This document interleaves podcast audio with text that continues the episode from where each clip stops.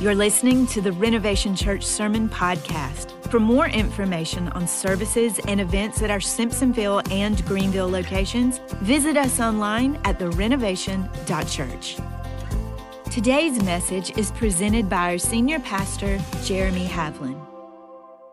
If you're visiting with us and you don't know, we've been in a series about prayer. We've been going over the Lord's Prayer in particular. And I'm actually going to put the, the, the title of the message today is simply this The Father Has a Way. And I'm going to do a quick summary by looking at the Lord's Prayer. And you don't have to repeat these words after me. I'm just going to summarize where we've been.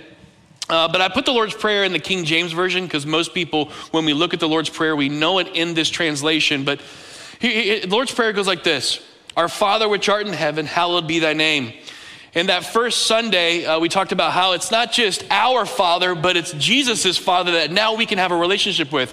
And when you look at Jesus, one of his goals wasn't just to deliver us from sin, it was to deliver us back into right relationship with his Father. And, and it's not just that, that we can have this relationship with God, but that God's name is hallowed, meaning that God's name is set apart from all evil that would come into our life. And it's amazing. Now, the Lord's Prayer starts with praise and ends with praise, and the middle section is petition. It's asking God for something.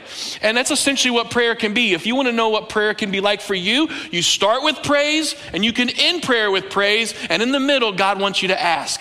In fact, the next part of the Lord's Prayer says this Thy kingdom come, thy will be done on earth as it is in heaven.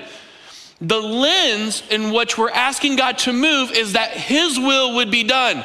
Now, if we're really honest, a lot of us would say we want God to make our will be done, right?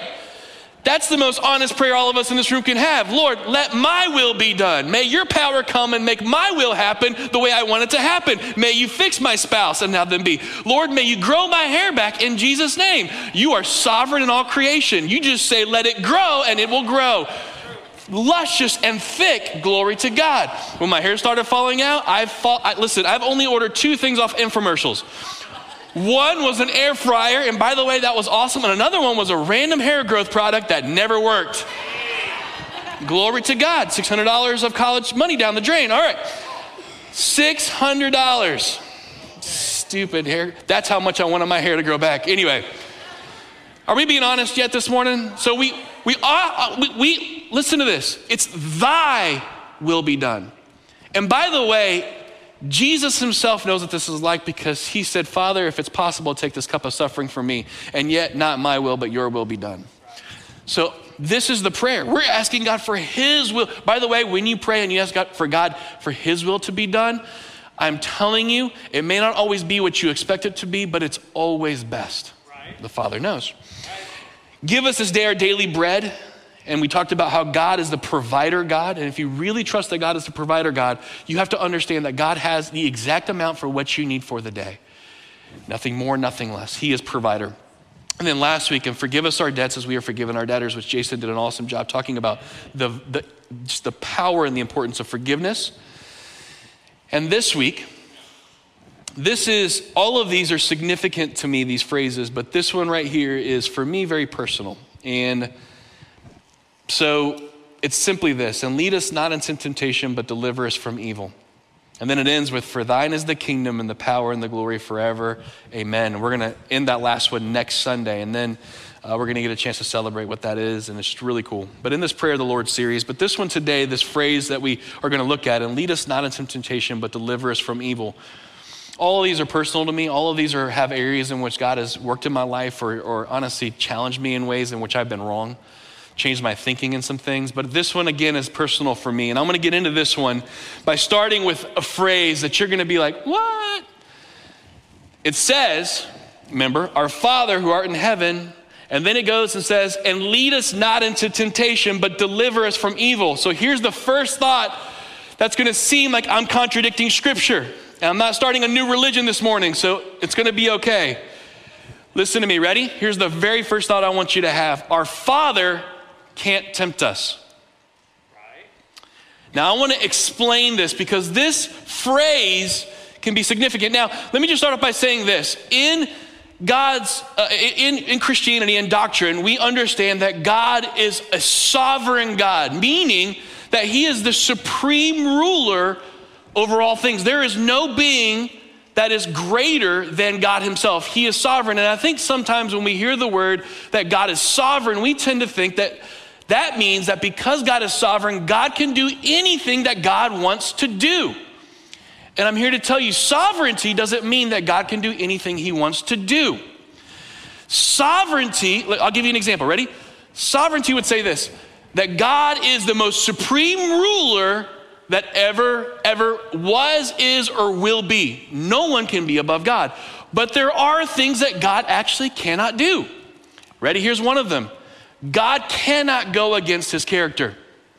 Now, we talk about how God is omnipotent, he's all powerful, but I want you to know something. Let me give you a word. Ready? It's kind of a bigger word. God is immutable. This means that God cannot change. Now, when you read the, the New Testament, it says this God is the same yesterday, today, and forever. so he is a God who is constant throughout things. Now, the reason why personally I love this is because when you open up the Bible, these stories happen long before you and I were ever born, in cultures and in languages that you and I don't speak, and in environments that we've never lived in. And yet, the reason why we can examine this stuff and, and, and walk in it is because even though those circumstances were different, there's one constant God.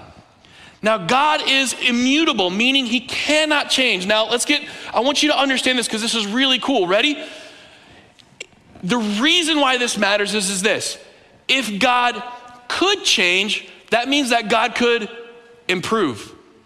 But because, because he's so omnipotent and because he is so God, there's nothing that God can improve on. And so that means, therefore, that because God is so good, He is so amazing, He is so powerful, He cannot change, He's immutable, and He is tied to His character, meaning that He cannot go against the very essence of who He is. So His sovereignty doesn't mean that He can do whatever He wants. His sovereignty means He's a supreme ruler, and guess what? That supreme ruler is good. And He can't go against His character, meaning that, listen, God can't ever stop loving you. Why? Because God is love. He can't. There's nothing you could ever do that would ever prevent God from loving you. And if you're a parent of a kid, you know, listen, the heartbeat of when a kid goes maybe down a wrong path, that never stops you from loving them. It gives you a glimpse, a glimpse of how your Heavenly Father sees you. Now, He's immutable and He can't change. Now, I want you to see a passage of Scripture here. This is one I read towards the beginning of this. Ready? And I want to explain this. James 1 12, these verses are going to be on the screen 12 through 15. Ready? God blesses those who patiently endure testing and temptation. Afterward, they will receive the crown of life that God has promised to those who love Him. And remember, when you're being tempted, do not say, God is tempting me. God is never tempted to do wrong. By the way, he's immutable, which means that God can't be tempted. He is simply always going to be God. He's always going to make the right choice in every environment because he can't help but always make the right choice because he's God. He can't change. By the way, let me just say this the fact that God can't change is one of the greatest things that you and I have to hold on to. I've lived in seven countries. I've been in a lot of cultures. I've been in a lot of languages. Currently, our nation is undergoing tremendous amount of change, and we're wondering, what do we hold on to? What do we do? You know what you hold on to? The immutability of God. And that's what Gabe spoke to this morning of a king who sits on a throne that is unshakable. And, and, and so this is a great, actually, thing for us. But anyway, back to uh, James. Ready? Where does temptation? Oh, sorry. Actually, God is never tempted to do wrong, and He never tempts anyone. Oh, actually, where was I? 13? All right, let's go back to 13. All right, all right, here we go. And remember, we're going backwards a little bit, but and remember when you're being tempted, do not say that God is tempting me. God is never tempted to do wrong. And ready? He never tempts anyone else.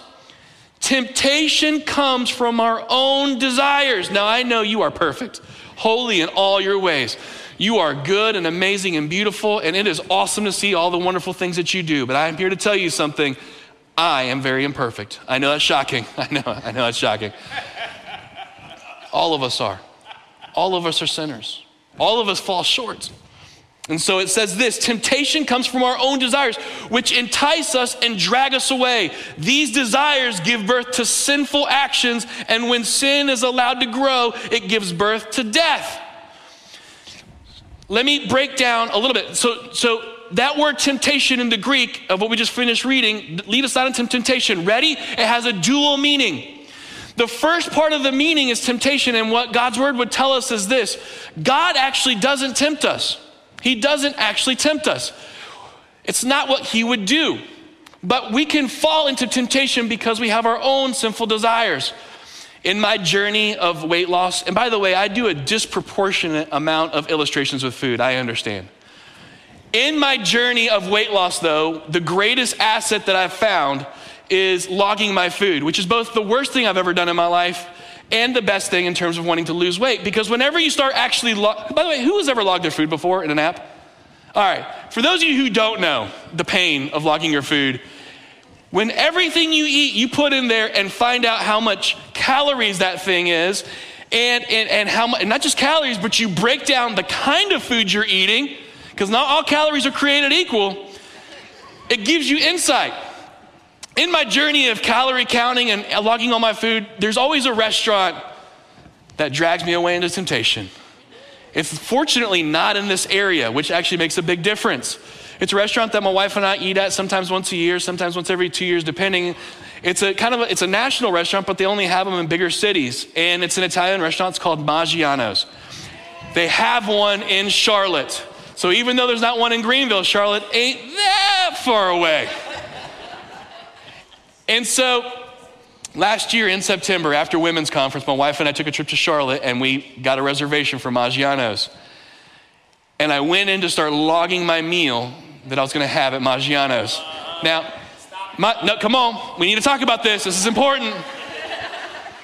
So, like you go to a restaurant where you don't just get an entree. Maggiano's is a place where you get an appetizer, you get an entree, and you wrap up with dessert. Hallelujah. I logged in my appetizer, which is simply mozzarella marinara. It's these cheese mozzarella sticks and I started off by logging that in, and that alone was 1,500 calories. And I said, woo. Then I went to my entree. They have a pasta known as rigatoni D. And I was like, it's got chicken in there, it's got mushrooms, it can't be that bad. And it was like 2,200 calories. And I was like, that's three and a half days right there. And then I just gave up because I started to put in the dessert. It was like apple crostata, which is like this apple pie thing with the crust and vanilla, homemade vanilla ice cream. And I didn't even want to know at that point. I just said, Lord, I'll pray to cast the calories out and you're going to bring deliverance from me. So then I just completely deleted everything I logged and I was like, if they don't know, it won't count. That's how that works.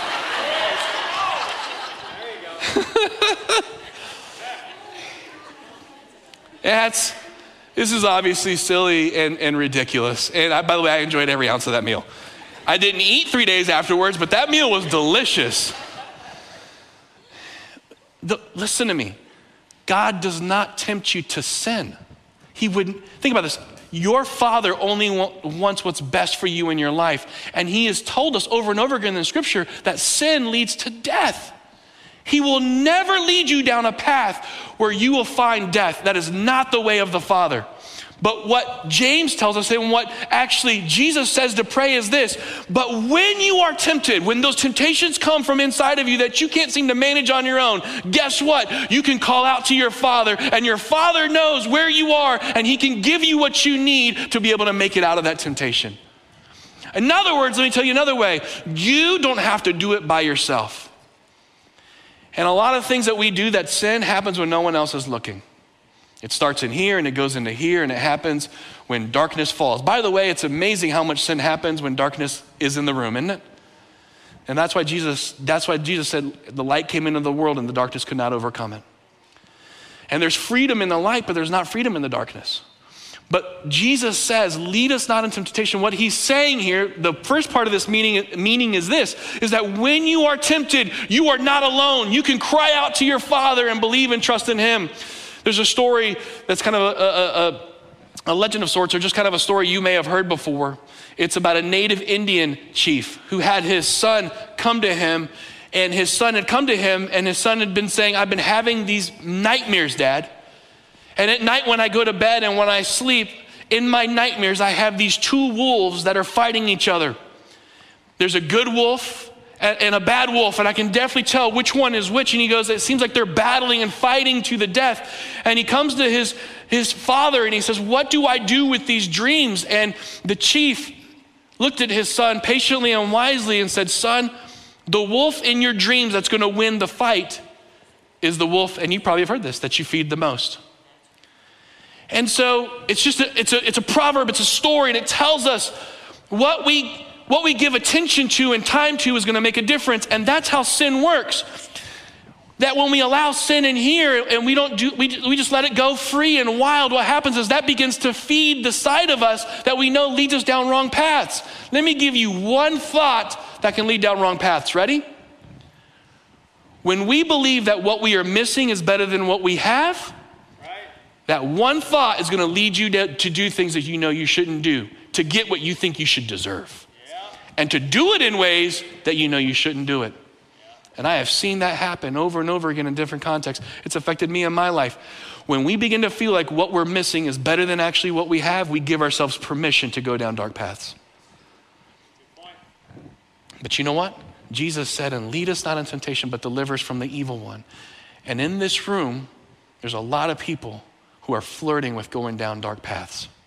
And I'm here to tell you something. You came to church today to find out that there's a father who can actually save you from that path. And by the way, who has been saved from a dark path before? Anybody? Anybody have a testimony about God who and this is Jesus, and he's telling us, hey, you can make it through. It's possible. So I want you to understand something. Our Father cannot tempt us. Let me give you another thought. Ready? Let me give you another one. Our Father also won't mislead us. Our Father won't mislead us. That word temptation actually carries a dual meaning in the Greek. It talks about temptation, but our temptation comes from inward selfish desires. That's only a part of it. But there's another part of it which means testing, which is why James in the passage we just read, testing and tempting. And now let me ask you a question. Listen, God is never going to tempt you, but do you know something? God 100% will test you. Because in the Bible, it talks about God testing you over and over and over again. Who would it say that God has tested them before? Anybody? A couple of us? All right, a lot of us. By the way, in case you're wondering about God's testing, let me show you a verse. This is with Matthew chapter 1. Look at it. You may have never seen the, uh, or recognized this before. Ready? Matthew 1, G, this happened to Jesus. Then Jesus was led by the Spirit into the wilderness to be tempted there by the devil. Another way you can look at that is the Spirit of God led Jesus to be tested. So if you wonder, will God ever, ever test? I'm here to tell you something over and over again. James, by the way, that same chapter in James, count it pure joy when you encounter various trials. Why? Because you're being tested. And by the way, it's not the default setting to count it pure joy when you're being tested. That's like the last setting in the thing. When you're being tested, the default setting is God, why? The heck are you thinking, God? Do you not see what I'm dealing with down here? And so, that very same passage, will God 100% test us? 100% God will test us. Jesus himself was tested. The Father allowed the Son to be tested. And I would make an argument that in Scripture, of the men and women that God used, He rarely used anybody without testing them first. And the Bible talks about being refined as gold, going through a purification process where God actually addresses the things in our life. If you look at Joseph, Joseph had the dream in which his brothers were going to bow down to him. That's a pretty cool dream to have as a teenager. When your older brothers are going to bow down to you. Do you know what happened to Joseph in his life? He went to jail. And then he came out, and sure enough, later in his life, his brothers bowed down to him, but it wasn't the same Joseph. Why? Because Joseph had been through the fire. David is anointed king. And what happens to David next? He has to run from his life and live in caves. And then finally, when David becomes king, he's not the king he would have been without the caves. Paul gets saved on the road to Damascus, and we don't know the full story, but we know that Paul had some time away where he was worked on by God, and then he came back and wrote and lived and built into the church. My point is this is that you see that those people that God uses, he also tests. So if you go through testing in your life, I want you to know something God has incredible plans for you. And nothing in God's world is ever wasted. So the Spirit of God leads Jesus into the wilderness to be tested by Satan. Now, why would God do this? Well, number one, God the Father knew that his son would be victorious.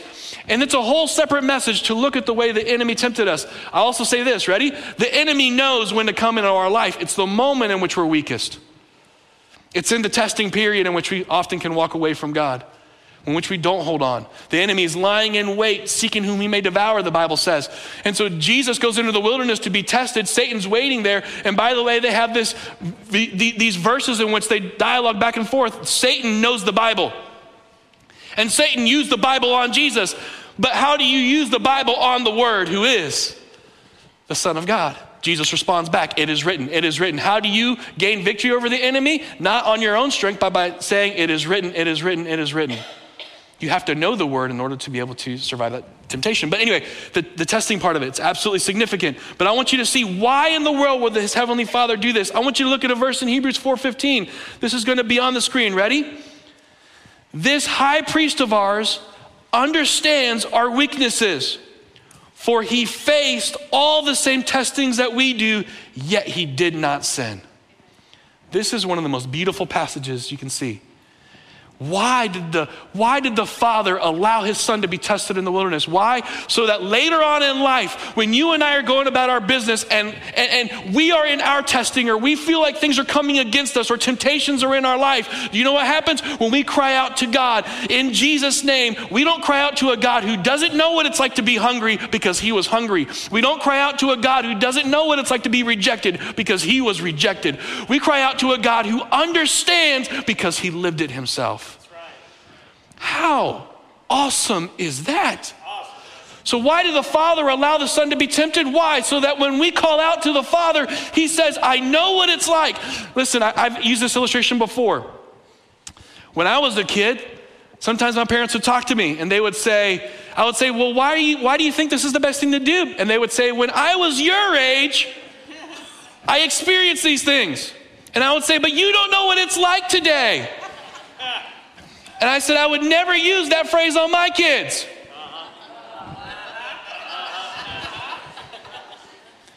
I got three of them. So when I go to say, don't do this, like, why can't we do this? Because when I was your age. So we go to God and we say, God, why, why, can't we do this? Jesus says, Because I've lived on this earth, I know what it's like, and I'm here to tell you that the way to life is a narrow path, and it's the way to walk go down this path. It's this incredible thing. Listen, will God test, will God test us? Absolutely. Will God tempt us? He will not tempt us. But, he, but listen, in God testing us, I'm here to tell you something. The Father will never mislead you, ever. Now, the reason why this is okay, so I've been fired twice in my life. The first time I was fired, I was in college and I got hired for a summer to paint. And I was working with a guy, and I was the worst painter he had ever hired in his life. Now, before I started working, he goes, This is great. Whenever you come home for college, you can come and we can paint. It's going to be great. This will be a great study job for you.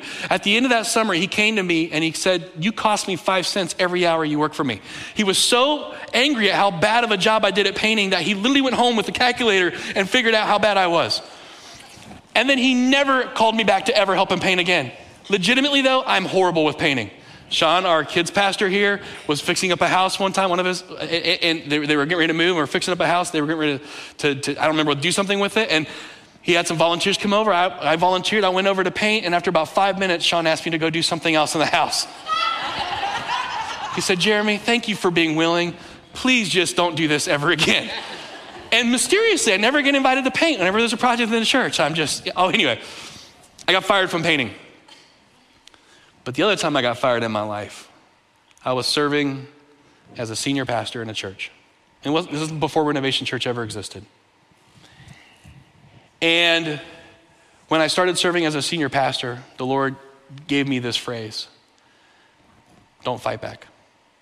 And so I'm serving in this capacity. This is before Renovation Church existed. And before I came, one of my Nicaraguan staff members came to me and said, Jeremy, the Lord told me that the next part of your life is going to be very difficult, but if you look to Him, He's going to carry you through it. I said, Don't ever give me a word like that again. That's the stupidest thing I've heard all day long. I was like, Okay, fine. Sure enough, I show up in an environment and it's the most pain I've ever experienced in my life. And I said nothing to anybody. I preach on a Sunday morning. On a Tuesday morning, I'm fired fired. I actually got fired in an email on a Monday night. And I'm in the office on Tuesday morning when I actually see the email and I see that I'm fired. Let me actually show you a picture. This is, let me, just, let me, let me give you a picture. This is at my grandmother's house in eastern North Carolina. This is not long before I actually was, this is not long before I was fired. The amount of pain that I was experiencing in my life, I cannot, I cannot, I've been, I was abused sexually when I was a kid. That comes, that, that pain comes nowhere near what this was like. And I remember saying, God, even in this pain, I will do whatever you want. And, I, and, and the Lord said, don't, don't fight back. Say nothing to nobody. And there were some pastors who were part of the board and they were mediating. And so I had submitted myself under those pastors. By the way, I have a, a that's a, that's a, a four-year-old little girl, or, and, and then a, like a, I don't know how old my chunky monkey is in that place, but I, I, literally, sometimes I can't even remember this. I was in the most pain I've ever experienced in my life, and I wondered, God, where the heck are you? And God just said, just hold on, I've got this. And I said, okay. So I get, fi- I preach on Sunday, I get fired on Tuesday, and I'm wondering, God, where are you in this process? And then a bunch of stuff was said about who I am. You ever have anyone talk bad about you? Oh, yeah. Like bad, bad about you? And not once did I stand up and say, Well, let me defend myself because God said, Don't. And I am telling you, that was one of the hardest things I've ever done. I kept my mouth, whoop, and I kept taking punch after punch after punch after punch, and I said, Nothing. But in that, let me, you know something I discovered? It's my next point. Ready? Our Father will never mislead us, but let me give you a follow up point. Ready? Our Father will deliver. He's able to deliver. So I get fired. and then 24 hours later, I had submitted myself to the pastors who were on the board. And 24 hours later, I get reinstated as pastor of the church. And I preach that following Sunday. So I, I preach, I'm fired, I'm reinstated, and I preach.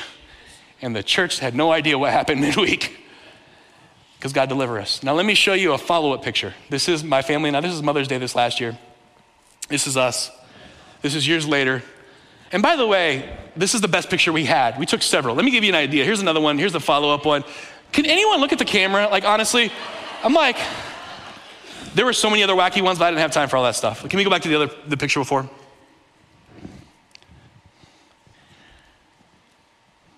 So I, I debated about telling this story.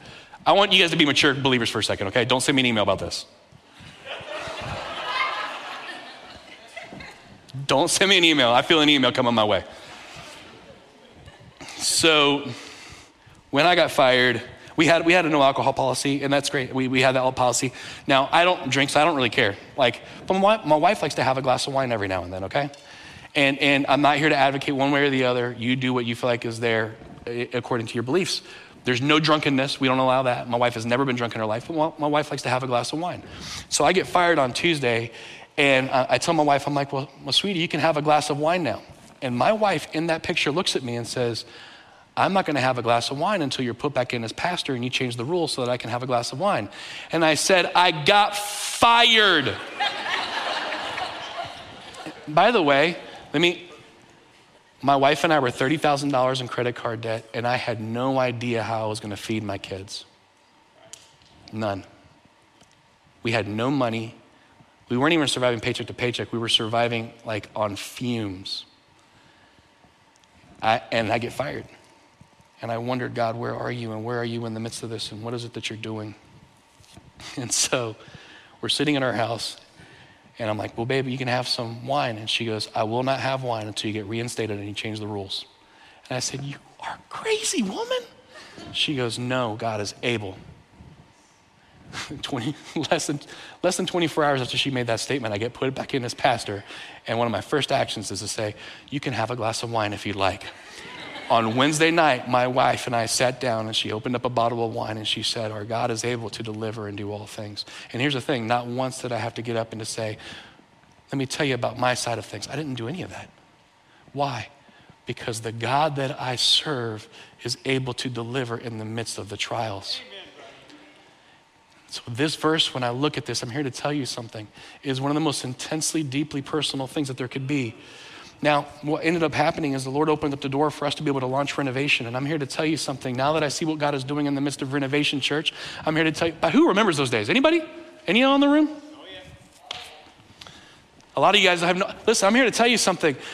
That picture right there, that is a testament that when you are willing to walk on God's path, you know what happens? God will never fail to deliver. And the battles don't have to be ours, they can be fought by a heavenly Father who will never mislead you and who's always able to deliver you. Your job is simply to be obedient to Him. Why? Now, your father can't tempt you to sin, but man, when you're in a trial, and you know what happened? We launched Renovation Church. I want you to know we've had some hard things at Renovation Church. We are a very imperfect church. We are messed up in all kinds of ways, but we're growing towards something special that God wants for us. I'm here to tell you something. When we went from one church to two locations, that was the most complicated thing I've done in ministry, but it wasn't the hardest because I've been through the hardest and nothing will hold a candle to that. And when I was at that dark place, God was there with me. Who else has a testimony that says that when you were in the midst of a trial, God came and showed up? Anybody in this room? Now, think about this. They said, Jesus, teach us how to pray. Jesus said, Our Father who art in heaven, hallowed be thy name. And then he says this lead us not into temptation, but deliver us from the evil one. The disciples could not have known that Jesus would give his life on the cross. Why? So that anybody who calls out to the name of Jesus, the Father will heal him because the veil in the temple was torn in two. And now you and I have access to the Father. And when we ask forgiveness from sins, we are forgiven. Why? Because the blood that was shed on the cross. So, how are we delivered from the evil one? Because the Father so loved the world that he sent his only begotten Son, that whoever believes in him shall not perish. How good is Jesus? And lead us not into temptation. So when we do fall into temptation, when we do fall into sin that God never tempts us into, you need to know something. God is able to forgive you and make you white as snow. And then on top of that, when you are tested by God, God is working something in you and for you. It's so that God has a plan for your life so that nothing will be wasted. You can have a testimony that says, I trusted in him and he carried me through. And this is my testimony. Look at what God is doing at Renovation Church. And I say, thank God that you know more than I do because I would have given up long ago. And that's what testing is holding on to God when you don't know what's going to happen. But for those who hold on and then see God come through, you have something that is precious and beautiful. But here's the caveat ready? Here's my last thought. If we pray. And this is this is your part. God has his part. So when I was really in a, in a tough place in my life, I was angry with God, and because I was angry with God, I cut myself off from God. I know you would never do that. I got you. You're perfect. Hallelujah. Glory. Woo. You know what happened in my life? I had I had an issue in my life that God had to resolve. And God had to smack me upside the face and say, Jeremy, what's your problem? And, I, and, and by the way, the, the, the thing that Jason preached on last week, forgiveness, he had to deal with me with that too. Both to ask for forgiveness and to be able to extend forgiveness. By the way, forgiveness is not a conditional arrangement from God for us. In other words, it's not a, we are called to forgive. And a separate message, forgiveness and trust, by the way, are also two different things. You're called to forgive, you're not called to trust always. That's a whole separate thing. I'm already over by a lot. But I'm here to tell you if you cut yourself off from God, you won't pray. And the delivery, when God can show up, when God can move, or when God can work, I want you to know that God has his part, but you have yours. If we pray. Lord, lead us not into temptation, but deliver us from the evil one. I'm here to tell you something. Whatever path you might be on in front of you, whatever thing you have to face, whatever thing you might be going down, the Heavenly Father, ready, has a way. But you have to pray and you have to trust that His way is going to be better than your way. Why? Because His will be done and not yours. Let's pray.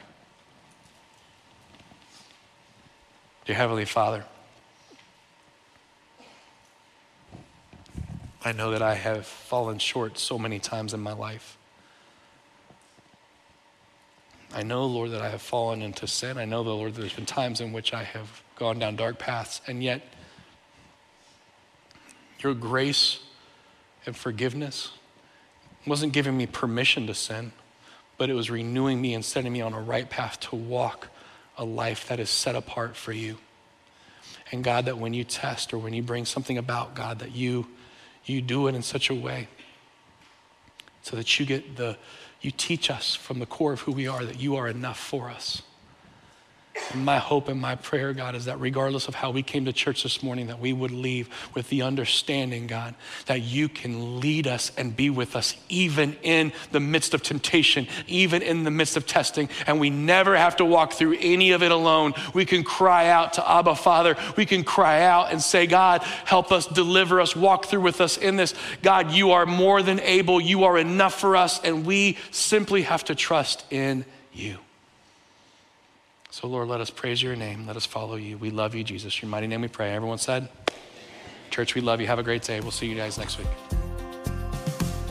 Thanks for listening to the Renovation Church Sermon Podcast. Find out more about following Jesus and building his kingdom at therenovation.church.